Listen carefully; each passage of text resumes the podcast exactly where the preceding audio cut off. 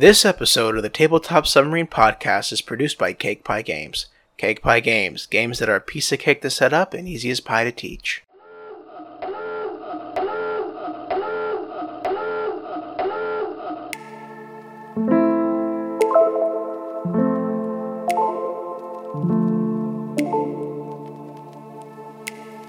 Welcome to the Tabletop Submarine, where we dive a little bit deeper into why we love board games. Strap in and prepare for a deep sea adventure. Here are your hosts. Hey, Andrew, Uh, yes, Josh. do you know where percussion instruments go to get a little more browner? To get more browner, To get more browner, yeah. uh, I have no idea. A tantrum house. Ah, uh, uh, oh, you did not like that one. no, I don't think I got it. Why? Why are you getting Tan? like tan, because when Oh. you're tanning, your skin. You got to accent the tan on that. Now I just feel dumb. Tan. Oh, it's okay. Listeners, welcome to the Tabletop Submarine Podcast. It is so good to have you here with us. Just me and Andrew this time. We're having our one on one of our on the floor episodes where we talk about different conventions we both attend. And today we're talking about Tantrum Con 2024. Yeah, I was impressed by the level of uh, dedication the staff has for it and the effort they put in. And it was it was seamless to see on the top, but at the same time, I knew how much was going on in the background. So I was very impressed by all the different events they threw, all the different kinds of things they did, the stage presence they had while they were up there. Um, it was just really cool to see, and I'm really glad we went.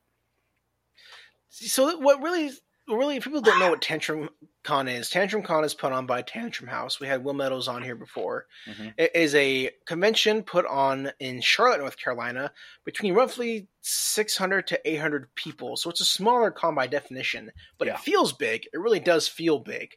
And what really impressed me the most was what how it felt there were so many people in the industry Mhm. that were there. Like it felt like it was an industry gathering of some sorts. We It had did.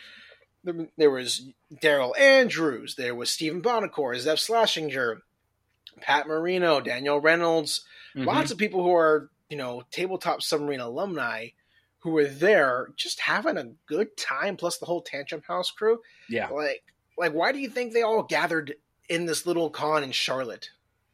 Uh, for me, I think it's because it's a good spot. Like, I feel like, you know, this was a new venue they were trying out. They're trying out a new hotel, but I think the hotel was nice. I feel like the space was nice. I feel like there's not enough cons that are big in the southeast. So I think there's that's partly it too. I mean, obviously there's a nod to Dice Tower and stuff like that, but uh, I think they're doing a great job. And on top of that, I really feel like the smallness of it for the number of people yet apparently this was the highest number of people they've had by i think 150 or something like that. So Mhm. they boosted up more than they'd done before. It felt cozy yet fun. Like I, it, it's not about the size of it for me so much as it's do you have tables that i can play on? Are there games that i want to play? You know the the play and win area had a ton of good games out there. And then the library itself was a great library without being the size of the origins game library which is completely crazy huge there were tons of great games in there and most of the games in the game library were like you know the new hotness for the last five years or so so there wasn't necessarily a ton of classic games that you'd go back and play but there were tons of games in the game library that i had not even tried yet and would love to have gotten more to the table It really did feel like a play con. Like this was a con to go and play with. I mean, there wasn't much like where we do lots of like the business side mm-hmm. of stuff. There was still some business side going on, but this was Oh, yeah. definitely like you're here, to, you're here to play, network, and catch up with people, which is why I really liked it a lot. It was still a very busy weekend for me. But I want to know, Andrew, what were you up to the whole weekend? So there were a couple of really cool things that were being done there that I think are different than other places. I want to highlight as well. Like the tourna meals are a really cool thing, right? Like you you sign up, you get a ticket, you do have to pay for them, but then while you're there, you get to eat dinner while you're playing. And you're Mhm. meeting new people and playing a brand new game. And I got to do that twice. I wish I'd done more of it, but I did first in flight, and I also did the new secret, not so secret Bezier trick taking game Sandbags. Um, I did that twice. Then, of course, there's the Grant Lyon comedy show, and then you've got the uh, Kevin Delt magic show. So you got all these kind of cool like show things going on. Um, I, I think that separates itself from the normal way of doing business, and I think that's really cool too.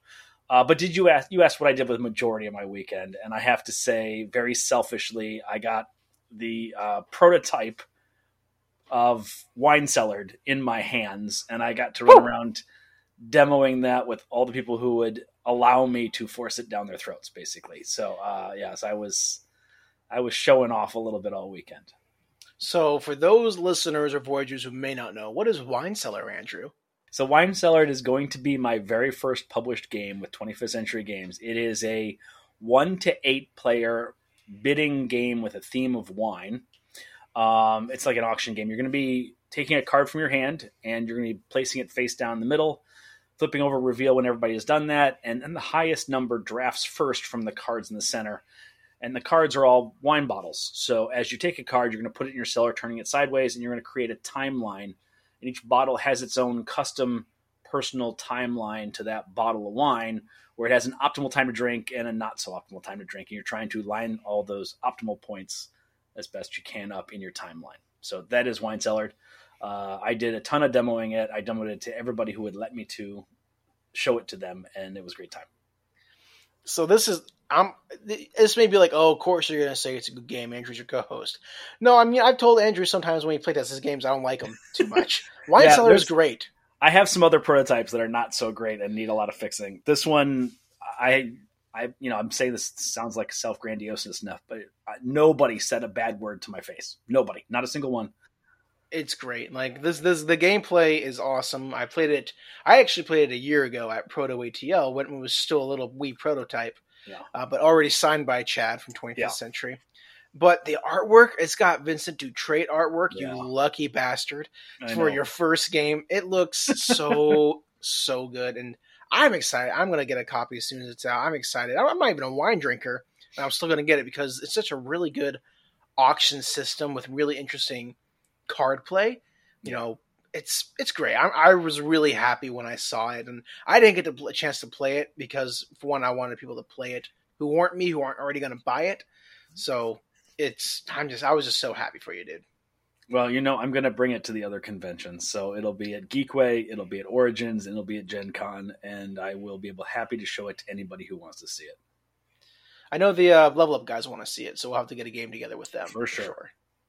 I believe the Kickstarter on this one's going to happen in later spring, so maybe March or something like that. Uh, he's going to pair it with a couple other games he has. So if anybody wants to get on the Kickstarter for that one, we'll have more information on that going forward. Uh, but you can get kind of like all the different games or a couple of different games and save on shipping beginning the package deal. As for myself, I was very much doing stuff for Cake Pie oh, yeah. over the weekend. I was playtesting Beach Day. The big thing that happened was they did the pitch pitchathon, the uh, proto tank. Yeah, how was that? I want to hear all about that. Oh man, I got eviscerated. it was it was so bad. So it, it this it was an emotional weekend for me. Some sometimes listeners, what you don't know is that I have some I have some depression and ADHD issues. That's it's just I have some mental health issues. It sucks, but it happens. It's just mm-hmm. something that I was born with, and I I try to manage it. Andrew's seen some of the bulk of this last year at Proto ATL. I had a, a breakdown because when I wound my I am Andrew can attest this. I never stop doing anything. I kind of just no. keep going and going. You were perpetual motion, my friend. Yes yeah so when i when i get wound up sometimes that i'm always doing and when i go to a convention i have moments where i don't do anything and when i stop and have time to think in my thoughts i just crash yeah. really hard sometimes and it happened again this weekend and luckily i had some really good friends who i another thing about me i don't hide my emotions too well i'm very face forward about how i'm feeling and they saw and they helped me talk through it so i appreciate them you know kevin and david if they're thank you so much yeah but you know, the proto tank was interesting. I I pitched my game, and they lots of people didn't like the pitch. They liked the game per se. They liked the game, but mm. my pitch wasn't liked, so I didn't do too well. Okay. But luckily, I was able to talk with all of them afterwards. So I got to talk with Stephen Bonacore, Zev Shlasinger. Right. I forgot his name, but he's the vice president of Van Ryder.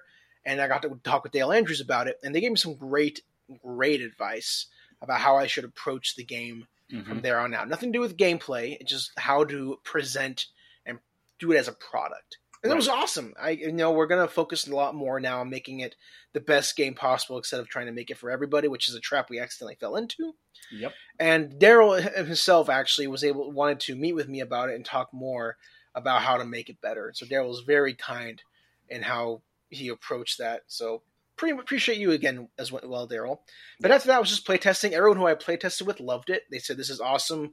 We can't wait to see where it goes. We they want Right. to follow us. So it was overall very positive. I got to talk with um, Kurt Covert about some of my other designs. Not a pitch, but I had some designs I'm stuck on that he gave me some advice on. Nice. And then just meeting up with a bunch of other people who knew actually tabletop submarine. We had we be talking about this now. We had our big Roll and Write Voyagers event, which Oh, was, man, was I it think great. a blast. Yeah, what do great. you think about that? Yeah, it was fun. It, I, I, you know, I was a little worried because I wasn't sure how many people would show up to begin with. Anyway, uh, I wasn't sure how well known Voyages as a game was out there. So if we post that, I wasn't sure if that was going to draw enough people in. We had like twenty people in the room, and we had a great time. Josh got some inflatable dice in here, and we we had people throwing them at us, which was great. So we became targets for the rolls, which was great. And then, you know, just people enjoyed the game Voyages. And I think it's a, it's a game that I think is so great. And I'm so happy to keep spreading the word on it. And Rory Muldoon and Matthew Dunstan did a great job on it. And Postmark Games is doing some really cool stuff. So I'm happy to, to spread their, their love a little out there and get more people to touch on it. Um, but uh, did you have fun as much as I did? I mean, I watched people throw dice at you. That's that's always a good time as far as I'm concerned. Oh yeah, I had a blast. It was it was great fun. You know, just throwing dice. It, it was quick too, so Yeah. it wasn't like a there wasn't a lot over here. I just had to bring the dice. All play. Shout out to all play and our friends there. Was Mm-hmm. I worked for them for a little bit this last weekend, not a whole lot. And but in return, since they knew I was doing an event and I was just going to buy the games, they said, "Hey, you work for us. Take these games as your payment." And so we got away with some good prizes. All play games, which all I picked the ones that I know are good, and so people walked away with great games. And then at the very end, one of our winners is like, "Hey, do you have any leftover sheets of paper?" I was like, "Yeah, I do. Can I take them? We want to play again." I was like, "Yeah, Yeah. sure, take them." Which was also a really cool because they wanted to keep playing. Yeah, they did. They wanted to, to try it again through the course of the weekend while they were still there, and I think that's great. Um, yeah, thanks again to All Play. I mean, you know, if you reach your hand into a bag of All Play games, you pull one out, it's probably going to be a great one anyway. So it's not like you we're going to find a bunch of duds in there. But uh, yeah, the ones you put on the table were really cool. I saw that you had uh, Sail on there. Mhm. Um, which other ones did we put on there? I forgot. I put sail, mountain goats, Yes. and dandelions. the Dandelions, ones I that's got. the one. Yeah, those were three really good ones. So I'm glad. Yeah. Speaking of all play, we want to talk about the, our favorite games really quick that we played this weekend before we get into our little interview montage. So, Yeah. speak now. We, I know you have an all play game you want to talk about. I do. week, so Uh, go ahead, go take it away. I'm really impressed with Couture. Shout out to Bob who uh, put it on the table in front of us, and we all played it. We played that six players or five players, um, and the level of chaos was a little higher than I expected. With but basically, it did what Wine Cellar did, which is you're doing a blind auction bidding in three locations. So your hand is your models, and you're going to dictate where they're going to go and, and show up, and then you get the prizes from there. So. Uh, but I really like what they did with the sketches, like the fashion sketches aspect, and then the the little magazine covers, and like it actually evoked the feeling a little bit um, in a way that was fun. And I love that it's a different theme than what you normally get into. But the game had what you expect from all play, which is simple mechanics, simple to understand, but the depth of play comes in the interaction, which I think is really cool. Uh, that was a big surprise for me for the weekend. I really like that one. What about you, Josh? We got one? Yeah, so I'll start off with Junk Drawer. This is one we both played Yeah. actually. Again from 25th Century, another publisher we we both really like. Yes. Tw- Junk Drawer shocked me because I knew it was a game that existed, but I thought nothing of it. But I sat down and we grabbed it off the of the play to win table, and I got the chance to play it with not only you, Mm-hmm. but later on in the con, I was actually able to play it with Clarence Simpson, the designer of the Wolves Nice. and other games, and Jay Cormier from Off the Page Games. Jay was Very just nice. walking around Sunday before he left, and I was like, "Hey Jay, how you doing?" He's like, "Doing good." Well, you want to play a ten minute game? It's like, "Oh yeah, sure." So we sat down and played again because I liked it that much. Yeah. Junk Drawer was great. Basically, in the game, you have this four two, this polyomino board with four different sections, and each section scores differently. Mm-hmm. And you have everyone has the same set of polyomino tiles, and you take out four cards, you flip them over one at a time, And each time you take whatever polyomino is on that card and you place it in one of the four different areas on your board. And then each subsequent card you have to place on a different board. And you keep playing until no one can place a until one player can't place a piece, or everyone places pieces and go through the entire deck. Yeah. I thought it was going to be just okay, but I bought, ended up buying at the end of the convention. I Not really surprised. liked it. It was a good. it- It's almost like it's actually almost a uh, patchwork killer for me in lots of ways. That's like what's the go-to polyomino game for intro people? Like I think it's a lot easier to understand than patchwork. You don't have to. Mhm. There's there's maybe patchwork has a little more nuance to it, yeah, but as far as what's welcoming and easy to understand, I like Junk Drawer a little a little better. It, it was fun. It was yeah. a cute I, game and it was fun. I have to agree that Junk Drawer really jumped out to me as a really beautiful gateway game into our hobby. And also, if you hadn't played a polyomino game before, that's a really good one to start. The the tactile element of placing it within the boundaries of each corner, right? And then the thought process of is this the one I want to play here? But then I can never play in this one again until we finish the four. So you have dwindling choices, and at the very end, you have to play the last one and you haven't seen it yet. You don't know what you're putting in there. So like you really kind of make some some mental uh, gymnastics trying to figure out possibilities and probabilities and stuff like that. But you don't have to think that way. You can just play. But the first round we played, the first game we played, Oh, we had a weird yeah. one because we didn't even play three rounds, which I talked to Chad after. He's like, "That's kind of out. That's really out an outlier. It's not normal. Normally you play four or five rounds." And so we did that. In the second game we played, I think we played like five rounds, so we actually got a little further in. But it was it was a big surprise for me in a very positive way, and I cannot recommend it enough, especially for those people who are, you know, Azul players or Ticket to Ride players or people that are looking for an accessible, easy to play game with a lot of people and try a new aspect. I think I think it's the go to polyomino for me. Well, long well, that was a light game. I actually got a chance to play a, a heavier game too. So I'm part of a group called the Game Designers of North Carolina, and one of our designers and group members, Mark, who is the head of How to Steam Broccoli, a new publisher, and Matt Wolf, a designer of great games. We decided he he put out a call was like, "Hey, I want to play Station Fall. Who's in?" I'm like, "You know what? I'm in. I want to play Station Fall at 9 p.m. at night and see how it goes." So we had like seven or eight people who said, "Yeah, we go," but ended up just being us three, which is I think for the better for this game, because it plays up to nine. But what you're doing in Station Fall is you're basically playing out the last moments of a ship that's like being destroyed, Mhm. and you play a bunch of different characters, and you control all these characters, but you have the role as one of them, and you don't take complete control of that role until you reveal yourself, which could be Right. good or bad.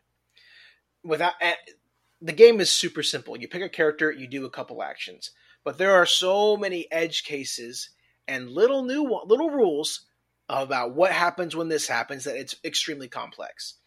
And I was very grateful that someone was there to teach us how to play. Right. thank you for thank thank you to Mark. And so that was extremely good for me good for me because I would have not been able to read that rule book. But playing it through, holy cow, what a frustrating game. It was so so frustrating, but in all the good ways. Ah, One okay. thing you have to one thing you have to go into in this game is that you have to go in not playing not your goal should not be to win, but you should play to win, if that makes Mhm. sense. Like you, if you're people are going to mess up your strategy left and right. Every single move everyone made messed up my strategy because they're controlling the character I needed to accomplish stuff with, and the other characters weren't helping me because they were nowhere near the parts of the ship that I needed to be. And so there was all this wackiness going on of like, okay, I'm going to switch it over to here and this character over here to this room, but no, they're going to drag this kid. The, the character I needed to keep alive died in the first turn. I was Oh like, ah, are you kidding me? and so I was trying to drag his body across the ship, but also trying to make sure I wasn't left behind in the cryostasis. It was complete and utter chaos, and I had a blast playing it. I would definitely Yeah. play it again. I don't think I could teach it. If someone said, "Hey, do you want to play Station Fall?" I would jump in and be okay. But you know, it's it's one of those games. Like I said, if you come with the right attitude with the right group of people, Mhm. it could be just a fabulous time. But I wouldn't play with nine because at that point you have twenty characters out apparently, and Wow. having just three of us and having ten was a lot. Like some characters just did not get used. So I mean, it's fun though. Like it's it's a great time. I, I'm glad I did it. All right, I got one more game that I was thinking of that I really, really enjoyed playing. and I played it with you. Oh, go for That it. is Forest Shuffle. Oh yes, okay, yeah, go ahead.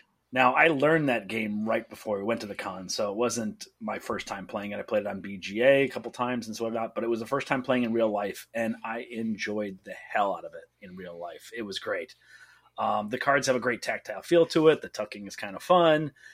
It's a simple thought process behind a game is that every card has a card cost. So whether it be zero, one, two, whatever it is, you're paying cards from your hand to play a different card. So you gotta you gotta have that choice in your brain about is this card worth the cards I'm giving up, or do I need to draw more cards and stack more cards that I don't want? And then oh, I drew more things that are good for me. So now I got to figure out which ones I'm to sacrifice to make the other things happen.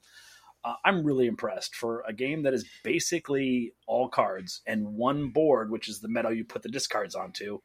Which you know, truthfully, you don't really need. You could just play with just the cards. It's a really cool game. What do you think? Oh, I loved it. It had it felt like the it had like the cool parts of Earth and Wingspan that I like, which is the engine building. Mm-hmm.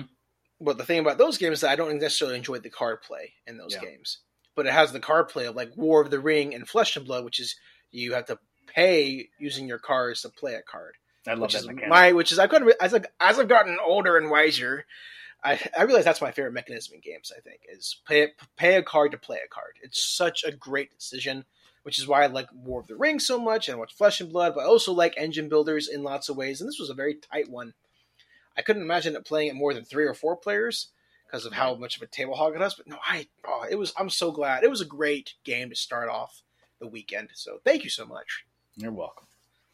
Well, speaking of the weekend, you know, we, we could talk about the strike tournament I went to. We could talk about all the people I was able to meet, but let's just go to the people who were there at the convention and let them say what they were doing. So let's get into our dive and do some interviews.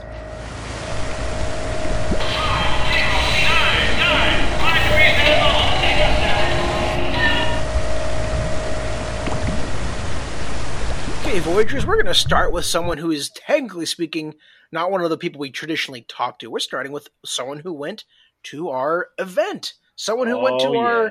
Voyagers Voyagers game, and they told a story to Andrew. They I don't think they were even they knew who we are. They just want to play a game, but they had a Nope. story to tell, and Andrew's like, "You got to hear this." I recorded it. So here's Daniel Burgess. Hey Voyagers, we're here at Daniel Burgess. We just finished our Voyagers event, and he has a great story we just wanted to share and put on our episode. So Daniel, take it away. All right, so my coworkers got green team wins for their for their um, teenagers, and they were playing it up. Uh, children are playing it downstairs. Parents are upstairs having a good time, and they hear a blood curdling scream. And they run downstairs, and a group of like five to six teenage girls are now separated across the room because the question was, what is better? The edge piece of a brownie or the centerpiece of the brownie? This ended friendships. One wall was all the people for edges, one wall was for all the people for centers. Group chats were created, friendships ended over one card. So what's the correct answer then? Oh, edge piece all the way. Thanks for your story, man. You get rest of your con. Oh, of course. Thank you. Have a wonderful day. First of all, now I can't be friends with them because I'm a I'm a centerpiece guy. I want I'm the a centerpiece gooey, guy, gooey. too, I want the soft. you can have the crispy, crunchy edges.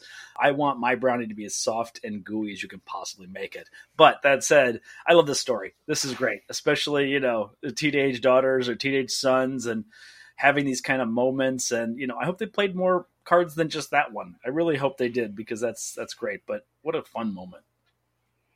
Uh, yeah, no, it's it was fun. It was fun. They were very active in our their the person he was with. They were very active in our event, so it was really fun to meet Mhm. to meet Daniel and you know and just be, make that connection with him. And hopefully he's listening to this. Daniel, if you are listening to this, thank you so much for making our con a little bit better.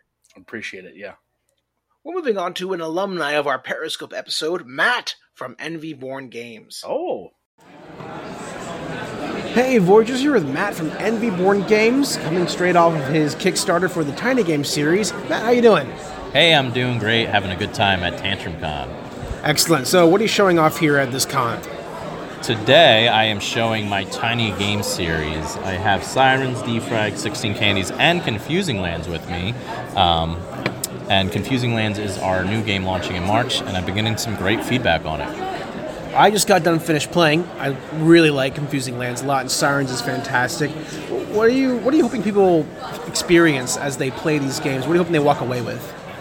Um, obviously, I want people to have fun with them. One of the things I didn't really expect when I started publishing games was like reading reviews where people say, like, this game made our night, or we had such a fun time with this. Um, so that's really rewarding. But yeah, obviously people enjoying them. And then the whole idea behind the series is, you know, tiny travel sized games that you can kind of take and play anywhere with uh, lower price points for people to get into them. So, how do you go about choosing these games then? What's your whole goal in bringing them to the public? So, I personally like games that are pretty unique and have different themes or something different about them. Um, so, I'm attracted to games like that. But uh, really, the gameplay is important as well.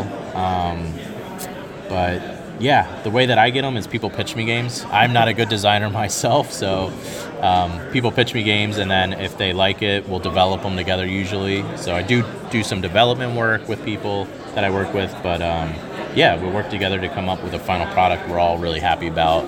And I try and bring to light or bring to life the vision that the designer has. Like I want it to be true to their vision as well, as close as possible. Awesome. How, how have you been doing Tantrum Con so far? What are you looking for? Or I guess better question, what are you looking forward to this weekend at Tantrum Con? Uh, I was just honestly, I love conventions. I go to so many of them, so I have like little convention families. So it's nice to meet up with like some of my friends and just reconnect. But um, I also just wanted to show off the games, expose some more people to the Tiny Game series, some brand awareness, make some friends, and uh, play some play some games as well that aren't just mine at some point. See if we can get to that. Well, if people want to support Envy Born, what can they do? Um, well, you can follow me on TikTok and see one of my weird dances with my fanny packs, or you can go on the website and pre-order games, uh, or just like my stuff on different social media channels like Instagram and Facebook. Awesome. Thank you, Matt. I appreciate your time. You have a good rest of your convention. All right. Thanks so much. Did you get a chance to play Confusing Lands, Andrew? I did, and it is my favorite game of his now. Uh, I think oh, it's, it's, really good. Yeah, it's right up my alley with the whole layering of pieces on top, and the cards, and your action and then the set collection with the different things, and then you have you have to choose the side of the card, either the one that just has the pieces and stuff on it, or the other side has a scoring bonus. But the scoring bonus starts with a negative, so you have to get more pieces than a little bit to make up for that to get positive scoring. And I just really like what they're doing at that. It's really cool. Uh, also, a little bit of update. It's now on Facebook, so it's like you know real news that you know, whatever. But his late pledge Kickstarter for his first three games, the bundle sold out. So he yeah. is doing amazing things. He's got to print some more games, which I'm so happy for him. He's just a wonderful person, a kind soul, and I always want to see people like that succeed. And it sounds like things are going really well for him. And he hasn't even put Confusing Lands in the in the series yet, so that's coming up next. Yeah, we've been wanting to get Matt on the podcast for like a, a podcast like an episode. It's only a matter of time. Interview. It's just a matter of time. Like there are so many people we want to get on. Yeah. It's just we are getting very busy and very packed with our schedules, and we're doing a lot of things now. You know, so if your favorite person's not on, we probably want them on. They probably said, "Yeah, we come on." It's just timing. We want to make sure. Like one thing about media stuff, we want to make sure it lines up. So like when Matt watches a Kickstarter, maybe we want to launch something with him so people have something to go and support him with. Right. So I mean, it's just timing he'll get on eventually. But confusing lands, chef kiss. Excellent. Yeah, chef kiss indeed. Very nicely done. Hey, Voyagers, we're here with Kurt Covert from Smirk and Dagger. You've been on the podcast before. Great to reconnect with you. How are things going for y'all? Uh, doing really great. Uh, we are already having a really fun and exciting show, both showing off games uh, that we're you know kind of actively selling, but also like we're taking night times to show off prototypes of what's coming this year and even next year. Yeah, Zev was actually telling me about that earlier, so hopefully I'll get to stop by and see some of those things because he's invited me. But what are you guys showing off initially here at the convention? Well, um, we've got Tesseract uh, out because that is our latest. Um, it, uh, it, premiered at PAX Unplugged, and uh, so really, this is these are really some of the first shows people are getting a chance to experience it, and it's it's such a great game. People are really enjoying it. So yeah. It's very thinky and puzzly. And you also have your giant boot mat out. And Scott, Scotty couldn't make it. We all are very sad about that. But what you know, I guess what are some of the new uh, what are some of the newer stuff you're testing? Can you talk about that at all? Oh sure, yeah. Um, so we've got um, we got a very full slate for this year. Um, so we've got uh, one called "This Game Is Killer," which is kind of a party weight game that it's like the Alien movie in 10 minutes, and people are dying left and right, and then you're playing again. It's it's, it's hysterical. Um, uh, we're also playing Boom Patrol, and uh, Boom Patrol um, is it's animals in tanks rolling over buildings, blowing each other up. It's all for like a grab for uh, for golden glory, um, and it's got these great little toyetic tanks with rotating turrets and a great card movement system. So yeah, uh, that is a terrific one. We have that on the table tonight. We're also like looking at maybe another boop variant. Okay, you're getting me excited. Can I ask about it, or are you going to keep that secret? Well, it's not even like a. We're still like nailing down the rules, so it's almost early. But I'll just say, boop the halls. Ah, okay. I, I get you. I get you. Wink, wink. Okay. Yeah. So I'm it's excited. it's it might be about cats jumping on a tree and knocking off ornaments. I'm ah. just saying. Is, is it Scott? You and Scott behind it this time? Oh yeah, still. Oh yeah, Scott Scott Scott has amazing ideas for many many many boops. Like you know, I, I cannot get enough Boop, so I, I am a okay with that. Yeah. This is your second time at Tantrum Con. What's been your favorite memory, or what's your general impressions of this convention? Oh well, this is uh, this is a wonderful convention. It's it's actually a nice balance between like a, a small intimate con, but it's actually got the size that there's still a lot going on, you know. But I mean, it feels intimate. Like you know, it's relaxed, it's enjoyable, and people are just here to have a great time. And there's no stress, even in being in the booth or anything else. So I, I, I love this. And by the way, tonight, no, sorry, tomorrow night, I am going to be uh, up doing a table flip with Steve Buonocore. So that I think is probably going to be my most memorable uh, memory coming out of at least this Tantrum Con.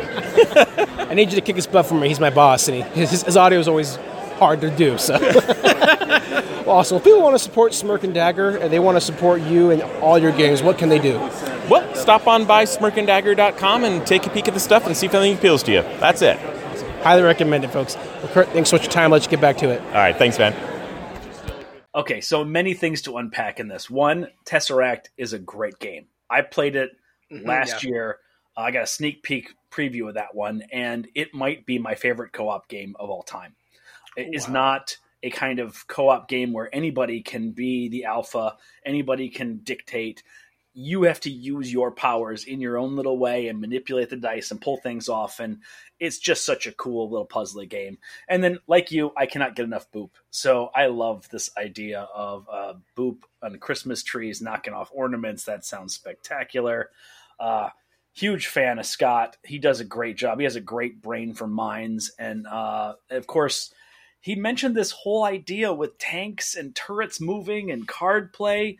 I just really love what Smirk and Dagger is doing. So I'm kind of all in on whatever stuff they pull out. On top of that, we know because we can look back at things, we know that there was a little controversy with that table flip. Uh, people can go online Yeah. and check it out. Um, but essentially, I believe Curt won that battle, didn't he? He took it. He took home the prize. Allegedly, he won. Yeah. but yeah, no, I thought I saw them actually testing Boop the Halls with a boop board. And I'm mm-hmm. just saying, I saw them stacking cats on top of other cats. Yeah, So, I, who I saw knows? some stuff too. There was some cool stuff. who knows what's going to happen there. But it was, yeah, no, Curt's always great to talk to, and you know, Smirk and Dagger is awesome. Hey, Voyagers, I'm here with Jonathan Lohman from Low Tech Games. Jonathan, how the heck are you? I'm doing pretty good, doing pretty good. How about you? I'm doing good. I'm just having fun. You know, first day, of, first two days of TantrumCon are really chill. Saturday goes kind of gangbusters. So I'm just getting, just enjoying everything before the giant swarm happens. But you're with Low Tech Games. Uh, what are you showing off here at the convention? Uh, sure. So we have a game that we've had a couple of years uh, called Name the Thing. Uh, it's a party card game, uh, similar to Apples to Apples and um, uh, Cards Against Humanity, but it affords you a lot more creativity uh, than tho- than those types of games would. Uh, you get to build a name for a marketing think tank uh, for for you know whatever prompt you might be uh, trying to try, trying to name. So. And how has the reception been to your booth and all your various games?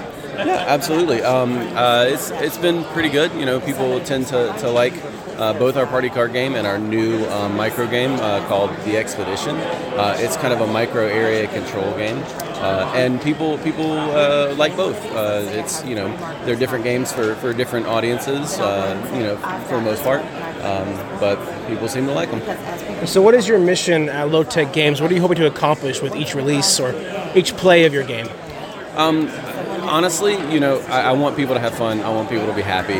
Uh, that's you know that's our, our main goal is is that people are are just have a blast playing whatever, um, and hopefully it's our games.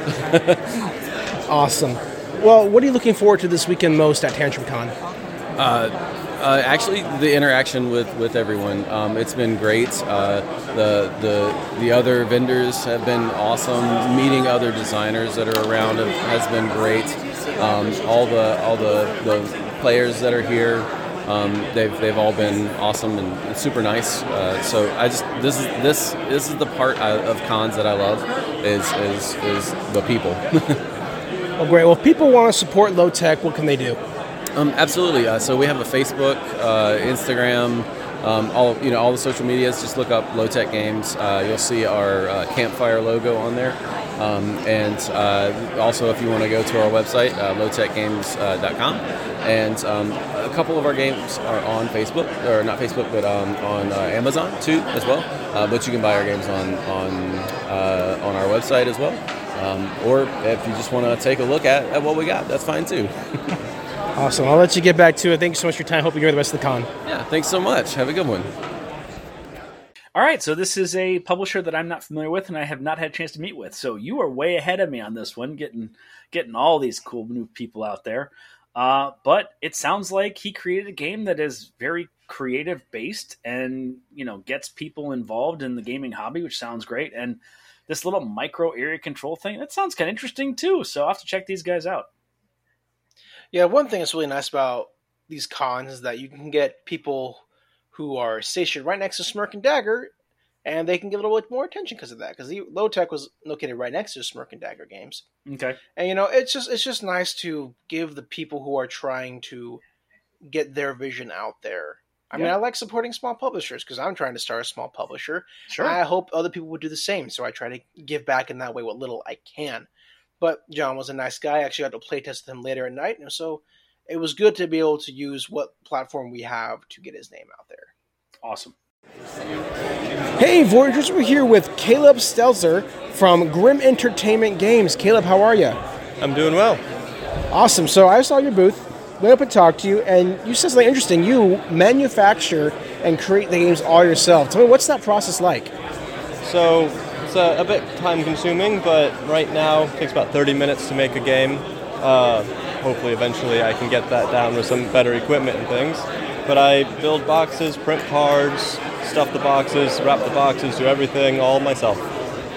Awesome. So, what, what, with Grim Entertainment and your games, what are you hoping to like? What's your publisher all about? What are you hoping to accomplish with it?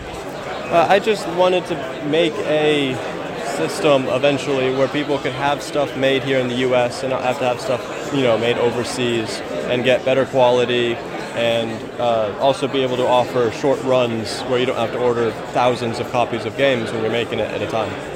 Cool. Well, you made these games yourself, so what are you showing off here at TantrumCon? And so I've got a few different games. I got Don't Give a Flock, Son of a Biscuit Maker, 789, and then my original game, which was uh, Dispelled, which is a battle royale arena style game. What can people expect when they play one of your games? Uh, to have a good time, laugh, uh, and have fun with their, their friends and family. Uh, you got people coming up to your booth. I don't want to take too much more of your time, but people want to support Grim Entertainment. What can they do? Uh, so you can go to grimplay.com uh, and that's my website. I have all of my games for sale on there, and there's also links to things when I have Kickstarters and stuff like that. Awesome. I'll let you get back to it. Thanks so much for your time, man. All right, thank you. Okay, so this guy is manufacturing all of his own games and basically put them in shrink wrap and then he can send them out to people. So is it I'm assuming it's direct order at this point, right? Like so if you go to his website, you can just order it and he sends a copy. Something like that. Yeah, he he's working on I think he's trying to go like maybe the way of the, the way of the game crafter Okay. Which is you know a USA based manufacturer. So I, I give him all the credit in the world if he's trying something new. People have tried to do U.S. manufacturing, but it's extremely hard to compete with China. Why? Mhm. Because China bases entire social and economic structure on having a section of their country dedicated to manufacturing, and so U.S. is not. We're not all about that. So it's it's. I mean, I really hope the best for him. I hope he can figure it out to where he can have some success in that area. Yeah, and somebody's got to carve the path in the wilderness, right? Like just because it's been done somewhere else and not done here, somebody's got to try. Somebody's got to carve that new place, and hopefully, this guy finds his own niche. and And it sounds like he's making some interesting style games. I'm I'm curious to find out more personally, so I'll be checking it out. Hey, Voyagers, we're here with Steve Resk, the B O S S of the CRG. Um, how do you?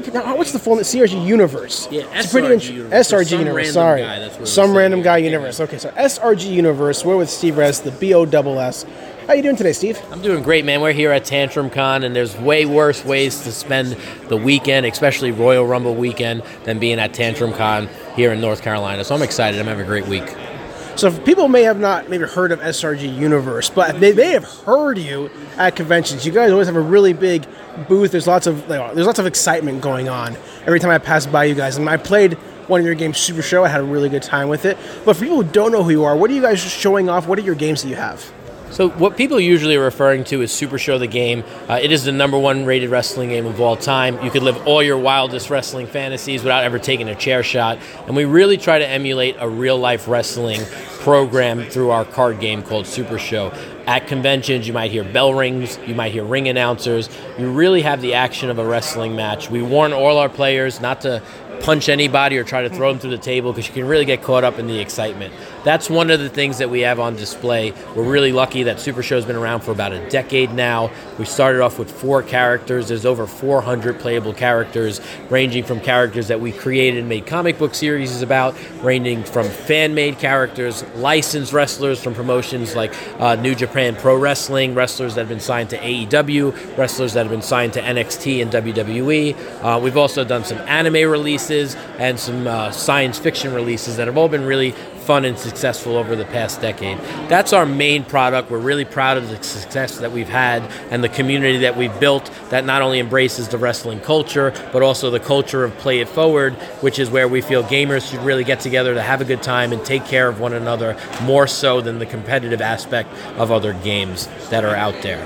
Uh, here at Tantrum Con, we're also uh, showing off a brand new product that I designed with my 10 year old daughter Isabella. It's called Rummy Gummies. I'm really proud of how it came out. It fuses that old school Rummy style game with like uh, Uno style card effects, and it plays with really beautiful gummy bears and gummy worms. Fast, simple, easy game. Today it's making its debut. So far, it's been a really big hit.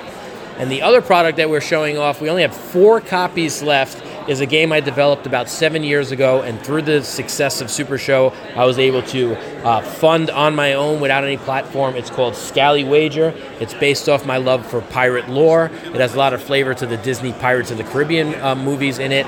It plays like the ancient pirate game Liar's Dice, which is about bluffing and deception. And it has uh, the element of treasure and adventure cards. So we, we took this ancient game of pirate dice and we kind of dragged it into the board game realm by adding cards to it. And that's been a really great hit. There's actually only four copies available before our next upgraded print run that should be coming out in a few months as well. Awesome. So what are you looking forward to this weekend at Tantrum Con? I really just want to try a whole bunch of games that I haven't, meet a lot of people. Um, Tantrum Con is an event where we don't have scheduled Super Show events. So I really love these events because I connect with a lot of people. I get a lot more downtime than I would typically get when we do an event where we're running Super Show events throughout the whole weekend, throughout the whole night. So, quite simply put, I'm looking forward to six o'clock tonight where I close up the booth and I get to mingle with people like Josh here and play some different games and learn games that I normally wouldn't get the opportunity to play. Awesome. Well, people want to support SRG Universe, what can they do? Uh, most importantly, you could go over to supershowthegame.com. Uh, you could pick up a purchase. If you've never been there before, feel free to put in a special request. Say that you heard this on uh, some media platform. What's the name of the show here we got? Tabletop Submarine. I love the hat and love the logo.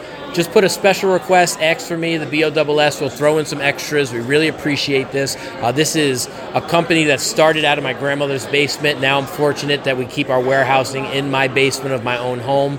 Um, and another thing is just spread the word if you're not a big wrestling fan, you might be able to refer Super Show over to other wrestling fans uh, and really help grow our community because besides what we've done from a business standpoint, uh, the stories that you'll hear from the Play It Forward initiatives, the things that people do for each other in this community is really something special. So, any way we can grow the camaraderie of gamers is something that we really would hope that you can do for us. Well, great. Well, I'll let you get back to it, Steve, but thank you so much for giving your time. Hope you have graced your con. Thank you very much. My pleasure. I appreciate you. Okay, so much to unpack there. So the Super Show thing is is a staple of most big conventions, and it is polarizing to say the least. uh, people really love it, or they want to be as far away from it as possible because they bring out the megaphones, they bring out the the all inclusive. They're talking trash. They're they're going from the high ropes. Like it's the kind The of thing. bell. That if I was a Royal Rumble watcher, if I was into the WWE or WWF or whatever it is, uh, this is the game I would probably play. Since I am not uh, a fan of those things and I'm not involved in that cultural thought process, this is not a game that appeals to me. But you have to hang your hat on and appreciate someone who completely goes all in and matches the desires and wants of the people who love that particular genre and it is over the top but so is the uh, professional wrestling is over the top so it, it matches and hits its core and does what it needs to do and i'm so happy for this guy's success and really and truly if you can take anything that you're passionate about and match it and drive it to that level you are succeeding in life and good for you Hey, Voyagers, we're here with Zev Shlasinger. Is that the pronounce, right, correct way to pronounce Very it? good. Okay, from Play to Z, one of the newest and hottest publishers out there. Zev, how are you doing? I'm doing fantastic, man. Okay, so we have a really cool neoprene mat with a lot of disc. Well, what, what are we looking at here, and what are you showing off today at Tantrum Con? Uh, this is Ascending Empires Zenith Edition. Uh, the reason we call it Zenith Edition uh, is because the game was originally published by Z-Man Games, uh, of which I was the founder, uh, in 2011, and we're bringing it back with all new components, uh, a lot of plastic, uh, neoprene mats, and and some new tweaked uh, gameplay. He said, obviously, you're you've done Z-Man. You were with WizKids for a long minute. What are you hoping to accomplish with a great team? You you got Stephen Buonocore, Scott Brady, and a whole bunch of other people in the industry. What are you guys hoping to accomplish with Play to Z? Uh, well, my philosophy is always just trying to get the best games out there in the market, and I did that with Z-Man. I did that with WizKids, and so I'm carrying over that same philosophy with Play to Z, and that is just trying to find the best games and get them out to market. So, how is Ascending Empires fulfilling that vision for you guys? Uh, well, even back then, it's it's just it's an amazing 4X game. Uh, it plays quickly. It's about 60 to 75 minutes, and it's very unique. Uh, and I think that's again part of my philosophy. It's what's drawing me to uh, to doing certain types of games, just games that you've not seen before. I try to do things very, very different. Sometimes it succeeds, sometimes it doesn't. But Ascending Empires did succeed back then, and I think it will succeed now as well. So, Ascending Empires is a little bit of an older game. You're bringing it back and revamping it. So, what can players expect from this edition of Ascending Empires? Well, uh, one thing uh, for sure in the old version, there were uh, puzzle boards that made up the universe, but they just didn't quite work all the time. Sometimes the, the puzzle pieces did not uh, fit properly, or sometimes there was a little warping in the cardboard. So basically, the playing surface wasn't smooth. And one of the actions you can do is a move action, and you flick your starships to to do to look at other planets. All right, this is a 4X game. You're exploring. That's how you explore. That's the only flicking part of the game, just moving your spaceships. But it, it was still a hindrance with that type of material. In this new edition, we have two neoprene mats, and they sit on the table flat and smooth. The edges don't raise or anything, so it, it provides a very nice surface for that action. Um, aside from that, we uh, there were only plastic troops in the original game. Now here we have uh, the- continue with plastic troops, but we have plastic cities, outposts, and research facilities. Uh, the pieces I think are a little better. The wood, it's also like beveled edges, so it, it, it looks nice. There's uh, imprinting. So I, it was, yes, it's imprinting on the wood. Uh, in the original edition, you had stickers that you had to place on the planets and the uh, and the ships to start with. Here, it all comes already uh, printed onto the wood. Uh, aside from that, there's a couple of modules that we've added: megastructures, alien academies, and warships, and so on. so yeah, I think just a, a, a varied and, and more greatly expanded um, a game than what came out back in the past. And what are you hoping players experience as they sit down and you know play this game? uh, I'm hoping that they get the feel of a 4X game in the time that it actually plays in the 60 to 75 minutes. I want people to feel like, wow, yeah, I grew my civilization, my empire, uh, by doing the the 4X, you know, the expand, the exploit, the explore, the exterminate. Uh, so yeah, I just hope that, and I hope they get that, and of course, I hope they have fun doing it. Well, awesome. So if people want to support Play to Z, what can they do? Where can they go? And how can they, you know, best, you know, buoy this company that you're starting? uh, well, I think like any other publishing company, you want to buy their games. That's the best way to support us. Uh, well, this game's going to be on Kickstarter uh, uh starting February 27. So I encourage everyone to look at the game and if they if they like it, if they feel it's for them, to please back it. That would be the best way to to support us. Yeah, that's uh, and then and then whatever other games we come out with, if it's to your fancy, buy them. Awesome. Thank you so much, Zev, for your time. I'll let you get back to it. Fantastic. Thanks a lot. Okay, so first of all, I love what Zev does. I, I just think he's a great person. He's a great mind. He's incredibly articulate with his development questions when he sees pitches that I've given him. He always gives me great feedback. So I can't imagine this game isn't great already. But then, you know, he's going to go head to head with Last Light. Ooh, I could see this being so much fun. And if you're a 4X lover, I think this is the best possible time to be a 4X lover because not only do you have the big, old, crunchy ones that go for six, seven, eight hours, now you've got quick ones that you can bring other people in and you can share your love of 4X with others. And these two new versions that are an hour, hour and hour and 15, hour and a half, like those are reasonable times to play a game and check it out. So I'm very curious. I have not played either of them yet, but uh, both of them are on my radar. So I'm looking forward to checking those both out. I think that's going to come with a next wave of stuff. Like we're we're on that we're on that really in the middle of like the trick taking renaissance right now, mm-hmm. where a bunch of different trick takers are starting to like bend the genre. Mm-hmm. I think the next one is going to be 4X, yeah. starting with Last Light kind of kicking it off, and we have Last Light, Ascending Empires. We have March of the Ants that's going to come out again. Okay. That was a long time release, which I think just didn't come out at the right time. But right. now they're bringing it back for a reprint. I think we're going to see a lot more interesting things happen in the 4X genre. You know, nice. It's it's. I think we're. I think we're going to get there. It's going to be a good thing. Hey, Voyagers, we're here with Dawson from Cohort 8 Games with a whole bunch of rat games that caught my eye, and I wanted to, he explain to me his games a little bit, but I'll let him do that for you. Dawson, how you doing? Good. How you doing today, Josh? I'm doing just fine. So tell me, what are you showing off here in the prototype area? It's really good looking prototypes, by the way. What are you showing off? Thanks. Uh, right now we've got our game Scurry and Scamper, which is a chaotic trick taking game. Think uh, Fluxx meets Spades. So some people are a little nervous about the level of chaos, but if you're into that humor and fun of little dirty back rats, you know, rats backstabbing each other to steal cheese, uh, that's kind of what the game's about. Uh, you earn cheese by winning tricks but there's also action cards that are pre and post hand that let you manipulate things in your favor.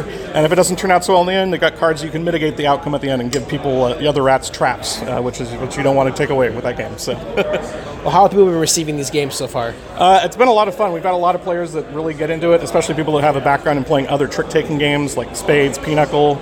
If you're like from the Midwest and people are like, oh, I played this with my grandparents, you know, they really get into it. Uh, we have a lot of pop culture references and humor in the cards with Star Wars, Lord of the Rings. Uh, people really have a lot of fun with that, especially when they're like, "Hey, I gave you that trap, you dirty rat." So, and what do you hope people people walk away from when they play your game? What do you hope they walk away with?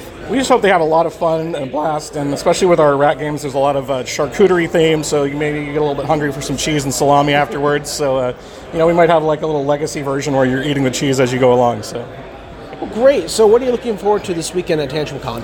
we're just trying to play all the games, meet people. We've got a lot of friends from all over the country that we've gone to other conventions with, and so we're getting a chance to get together and play games together and just have a blast. That's, I mean, we're here to play games, play all the games, have all the fun. That's the goal. Great. So people want to support Montage 8 games. What can they do? Yeah, so uh, our website is cohort, C O H O R T, 8, the Roman numeral 8, games.com. And uh, we're looking to maybe kickstart Screen Scamper later this year. So you can sign up on there or find us on social media, anywhere uh, you use social media. Let me try that one more time. I said Montage Cohort. I don't know why. Okay. Don't know why. So, so people want to support Cohort 8 games. What can they do? They can uh, visit us on the web at cohort8games.com. That's with the Roman numeral 8. Uh, or the same uh, anywhere on social media Facebook, Twitter, Instagram. You can find us. And uh, we can hit you up for. Uh, we do have our games on Tabletop Simulator that we can host a game if you're interested in doing a playtest sometime. Awesome. Let's get back to Dustin. Thanks so much for your time. Thanks a lot, Josh. Have a good day. Yeah, I met uh, Dawson in line waiting for uh, getting into one of the tournament events, and he's a, a cool person. Like, really, some interesting things going on. He's an illustrator and a graphic designer, and he does this whole line of things. Uh, yeah, he was so nice the whole time, and then he played Wine Cellar, and he loved it. He had a great time with that one too. So, I have to like this guy even more than I even think I would because he likes my game. Yeah, we saw him in the. I didn't know you actually knew, met him. I found him in the prototype alley in the back with lots of his games. I was like, okay, well, let me get an interview from him because he's a smaller publisher and I like supporting them. Yeah. So funny. That's what happens at small cons, though. We meet people we don't realize that we. That I didn't know you met him, but now we both know him and we both can be friends with him now. So Indeed. good times. Hey folks, we're back here with Jay Cormier from Off the Page Games, one of me and Andrew's favorite publishers to watch because of well many reasons. We'll get into it. But Jay, how are you doing? Oh man, I'm excited here at Tantrum Con. This is a really cool. It's my first time here in Charlotte and uh, at Tantrum Con. Yeah, so what's impressed you the most about Tantrum Con so far? Uh, well, it's just, it's casual. I like the casualness of it. That's not like hectic go go go. It's not like a Gen Con or something. These kind of conventions are just uh, more friendly and chatty. Yeah, no, that's one of my favorite parts about Gen Con too. But you got a really impressive table here. I mean, the one reason that I like Off the Page so much is because of all the artwork, for one thing, 'cause it's lots of comic book artists. But for people who don't know, what is Off the Page Games? Basically, we take um, indie comic books and really cool indie comic books too, um, and turn them into board games. And so, uh, Mind Management was our first one. Harrow County is our second one, which uh, maybe by the time this airs, it's fulfilling uh, to backers. And then in March 20th, I think, is when we go to retail, so people can buy it on retail. And then we're going to be launching our next one, which is Corps of Discovery, based on the comic book called Manifest Destiny, which is coming out April 23rd. Awesome. And how's the reception been to the to these games so far? Well, I mean, pretty phenomenal. Like, if you're the kind of person that likes asymmetric kind of combat type of games, then people are going nuts over Harrow County. And if you like, for the Corps of Discovery, it's a one to four player cooperative game with deduction and survival aspects to it. And so some people are saying it's kind of like a, it feels like a choose your own adventure like role playing game as you're like going through this, exploring the land and deciding what to do and getting gear and upgrading uh, stuff. It's like it, it all feels really thematic uh, for a puzzly game. It's very thematic. And so, what are you hoping people who play these games, when, they walk away, do you hope, what are you hoping they feel, or what do you hope they, they are left with when, once they play one of these games? Well, I've had it a few times already where they're just, as they're playing, like, this is fantastic. This is just great. Man, this is cool. Like, just this exciting sense of, of especially for core discovery, of exploration. Like, it really feels like you're exploring. Uh, sometimes in exploring games, it's just random what's on our next tile. Like, I don't know, it could be anything. But in this one, they're pre planned maps, and you lift a tile up to expose something that's pre planned because every terrain has a very specific rule and how and where it's located. And so you're using deduction of, like, oh, wait, water always has to be next to wood. So this one of these two spaces has to be water. And so you're using all this deduction, and you feel so smart and clever when you can figure things out and know what where the resources you need to solve your challenges are. Uh, makes you feel really smart. Awesome. Yeah, it looks great. I'm going to take pictures. I'll have it on our Facebook page. So if so, if people want to support off the page games, Jay, what can they do? Uh, yeah, basically, you can go to offpagegames.com. Uh, you can also go to uh, any off the page games in any social media, um, and that's where I'll be. Awesome. Well, thank you so much for your time. We'll let you get back to it, but have a great rest of your con. Yeah, thanks everybody. All right, I'm a I'm a fan of what Jay is doing. Obviously, we've had uh, people on the show who are part of Jay's company. We've talked about it enough.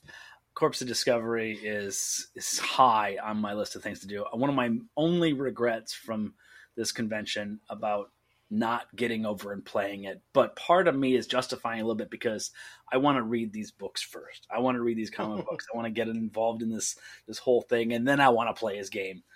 But count me a fan. I'm all in. Corps of Discovery looks really good. I got to sit down and see it. It has like double-edged board that you slide a sheet into, Mm-hmm. and you're trying to deduce what's actually happening in the game. It's I'm I'm excited for everything that Off the Page is doing. Harrow County looks great. Mind Management was really fun. Yeah. And we'll see. I hope he just continues to put out more and more excellent comic book games. Hey Voyagers, we're here with Matthew Rodella from Muse and Metal Games showing off his game this TantrumCon. Matt, how you doing? Excellent. I'm super excited to be here. So what game are you showing off here at the demo hall? I have Twisted Trumpets, a tile laying game. So, okay, good alliteration. What's Twisted Trumpets all about?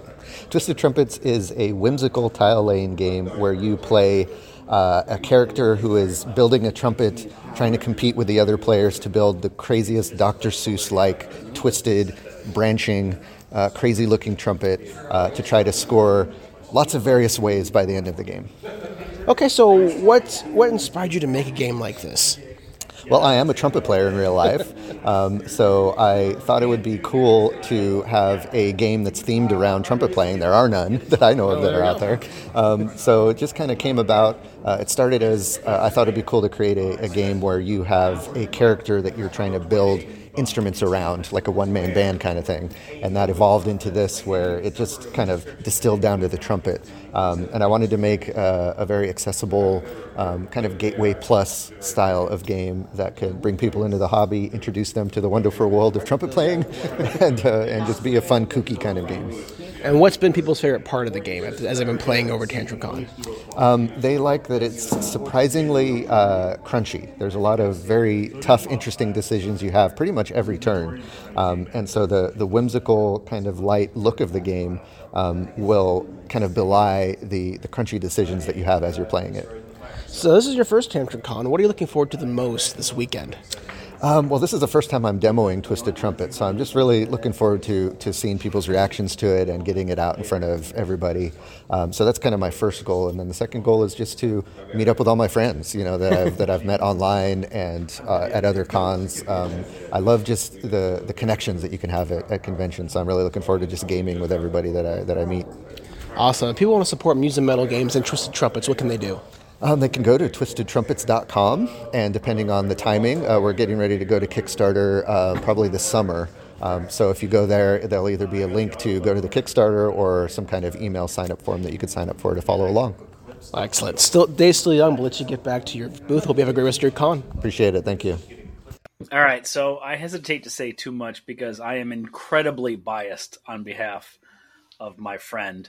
Matt and I entered into a an online Discord chat thing. Basically, we started a little group of game designers early on when I started this whole process, and so I've known Matt from the very beginning of my part of this process, and I've known Twisted Trumpets from the very first iteration. I don't know how many playtests I've had of this game. It's upwards of six, seven, eight, whatever it is, and I've seen multiple iterations. So I am in entirely way too biased about how much I really like Twisted Trumpets, and I will own a copy of it, and I would love to support my friend Matt in any way, shape, or form I can. Uh, I always get the when I get when I get to see him, I get to give him a hug, I get to shake his hand, and I was able to take a picture with myself and Matt with Wine Cellar between us because Matt was one of the first people to playtest Wine Cellar. So I cannot speak objectively in any way, shape, or form involving Matt, but I'm a huge fan of his. He's a great designer, and check out Twisted Trumpets. So yeah, it's it's it's really fun to see. I feel like we're part, or at least I am trying to. I think you're part of it. I'm trying to be part of this rising tide of new blood in the tabletop hobby. Mm-hmm. If that makes sense, people who are been trying for the past three or four years to make their way. You know that includes you know me. I'm trying. I'm not. I, am not. I haven't been as successful as um, you or Matt. I'm trying to be, but like you got you, you got Matt, you've got the Kinson Key guys who Yeah. are part of that kind of drive. You have a whole bunch of other people that we can maybe we can name like five to people who you know maybe aren't on a level of like a Zev or a Stephen Buonocore or a Curt Covert, but are on their way there, working hard and putting in the work to try to get there. And Matt's one of them. Matt Irodella, he's I play tested. I. I don't play test as often as you do, but I, I play tested him a, a lot with his games, and he's play tested my games a lot too. I'm really excited to see this game finally make its way to our shelves and hopefully on Kickstarter. And we're going to have him on as well when that time comes. So that should look forward to that, listeners. Hey Voyagers, we're here with Parker Simpson from Shiny Pigeon Games. We just got done playing his game Trash Dash. It was a fun little racing game. Gonna let you talk about it. So, what are you showing off this weekend at Tantrum Con, Parker? Yeah, so Trash Dash is a family weight racing game uh, where each player is playing as a trash animal. Uh, you're racing around in an alleyway, messing with each other, picking up power ups out of trash can spaces, um, and using those for your advantage. Uh, it's racing style, kind of like Mario Kart as a board game. Um, but yeah, no, I'm pretty excited about being here. This is my first time at Tantrum Con. So, what have people been receiving the best about this game? Like, when, people sit down and play, where are they enjoying the most? Um, probably the wooden meeples. I've got some adorable custom, adorable, yeah. adorable custom printed um, meeples of all the critters. Um, but yeah, everybody's having a good time messing with each other. It's been a lot of trash talk, uh, especially with families that are playing together. uh, it brings out the it brings out the best in people. So, well, who do you think this game is for then? After you playing and testing and stuff like that. Uh, so it's been designed specifically for um, families. I want the kids to be able to comprehend and have a good time, but I also want the parents to be able to uh, not feel like smashing their head into a wall by playing another game of Candyland. Um, so it's, it's got enough depth uh, to keep the adults engaged, uh, but simple enough that kids are going to grasp it right away. Awesome. So what are you looking forward to this weekend at TantrumCon? This is your first one, so what are you looking forward to the most? Um, honestly, I'm just excited about demoing the game. Um, this game's been in production for about a year. Um, this is the first time uh, doing demos for the public uh, outside of like playtesting and stuff. Um, so this has been really exciting to just kind of share the game with people and um, start spreading the spreading the fun. Great. Well, if people want to support Shiny Pigeon Games, what can they do? Uh, you can go to shinypigeongames.com, sign up for our email list. Um, I've got information about Trash Dash as well. Uh, we're also on Facebook uh, as Shiny Pigeon Games and Trash Dash as Trash Dash. awesome. Well, it's still really quiet right now, but let you set up a game, let you get back to it. Look forward to seeing the rest of the con. Awesome. Appreciate it, Josh. All right. So Parker Simpson was a little bit of a rock star at this particular convention. He oh my was, gosh, yes. He first of all he had 16 inch meeples of his different trash animals, his raccoons and his cats and stuff like that, and they were glorious. But more than that, every time I walked through the demo section, his table was full. There was never a single time that I walked by that he did not have playtesters constantly playing. I actually wanted to stop by. I actually wanted to play the game and I couldn't. There was no possible time to pop in and do that. So kudos to him. He's doing something great. On top of that, they have a podcast. Did you know this? I did not. What, what's that? It is Bored Out of My Mind podcast. It is about uh, up and coming designers doing um, things. I've listened to one episode and I like it, and it's on my download list of things to hit. And I still need to go and start doing a power through where I listen to all of them back to back to back to back. But I've got a whole catalog of future listening lined up for me. Um, they're doing a great job. Well, that wraps it up. So let's go ahead and talk about our general impressions of this this slew of interviews. What do you think, Andrew? I mean, you got a great swath of people. I think a big spread. You know, you get from the big hitters to the little tiny ones to the the self publishing to the self producing to the the people who are just there to have fun. And I really think that's what Tantrum Con did. I, I really think, yes, it's not Gen Con, but I don't think it wants to be. Um, it feels like a local con done right and a little bigger that that's exactly what it is, and I'm so happy it exists. I am as well. I think you're exactly right. A con should know what it, it needs to be and dive into that. Gen Con is the place where people go to buy games. So what do you do? You pack as many publishers in there as possible and hope for the best. Origins is more of a play convention, so they have a much bigger play space than lots of other cons I've been to. PAX, I think, is still trying to figure itself out, but Tantrum Con, like you said, I think it knows what it is, and the people running it are smart, and they're running it the right way. I really enjoyed my time here. Yeah. Shout out to Monica, who's running that show over there. Done really good job. Yeah. Excellent. Yep. Snaps from Monica. Hopefully, we can have her on the show one day too. But we're going to wrap up our thoughts here. My thoughts on Tantrum Con. I think it's a con worth visiting, especially if you are a young publisher in this mm-hmm. area or if you just want to play some games. It's not great for pitching. If you're a designer, you want to pitch, you can get some time there. It's not impossible. It No. really isn't. But most of those publishers who are there are spending time playing games they're already developing. They'll definitely take time out for you. I, I, I think. I think if you ask, they'll take time out and they'll sit down and have a pitch meeting with you. But you know, Alex from Pandasaurus was there. He Mhm. wasn't really taking any pitches. I know Curt was looking around for like a tiny bit. Joe Wiggins was only looking at games when he was asked to look at games Yep. and stuff from All Play. So, really, though, industry people are coming there to connect with each other, with other people from the industry. It's a great, if you are looking to network, fantastic con. If you're looking to pitch games, not great. If you're looking to play test and show off your games, It is great. And if you're looking just to play games, it's fantastic. But that's my overall impressions. I can't wait to go back next year. I'm bringing my whole family next time because it's one thing we didn't touch on. It's a fantastic family con. They have play areas for little kids that they'll watch for you, so you your parents can go off and play games. So my kid will be old enough next year he can go in. I'm pumped. I'm excited. But that's my thoughts. Huge fan here. Andrew, I want to hear your final thoughts. No, I think you've already heard me say enough good things that you know how I feel. I I really feel like they did a great job. It's very polished. It's very well run, and uh, I expect to go back many times. Sweet. Well, let's go ahead and wrap up and talk about what cons we're going to here soon.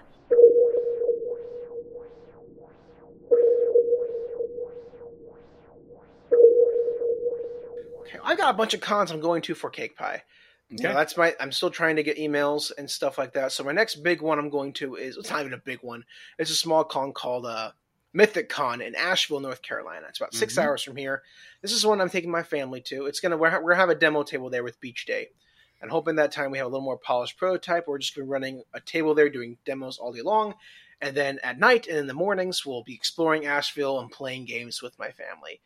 And then after that, I've got Origins, which is my next big one, uh, and I'm going to leave it there because those are, those are going to be the next con we'll talk about, I'm sure, with one of these on the floor episodes. But I'm going to Origins. and We'll be rooming with the Level Up guys. We're going to be hopefully at the Hampton across the street, which will be the closest I ever stayed. Thank goodness.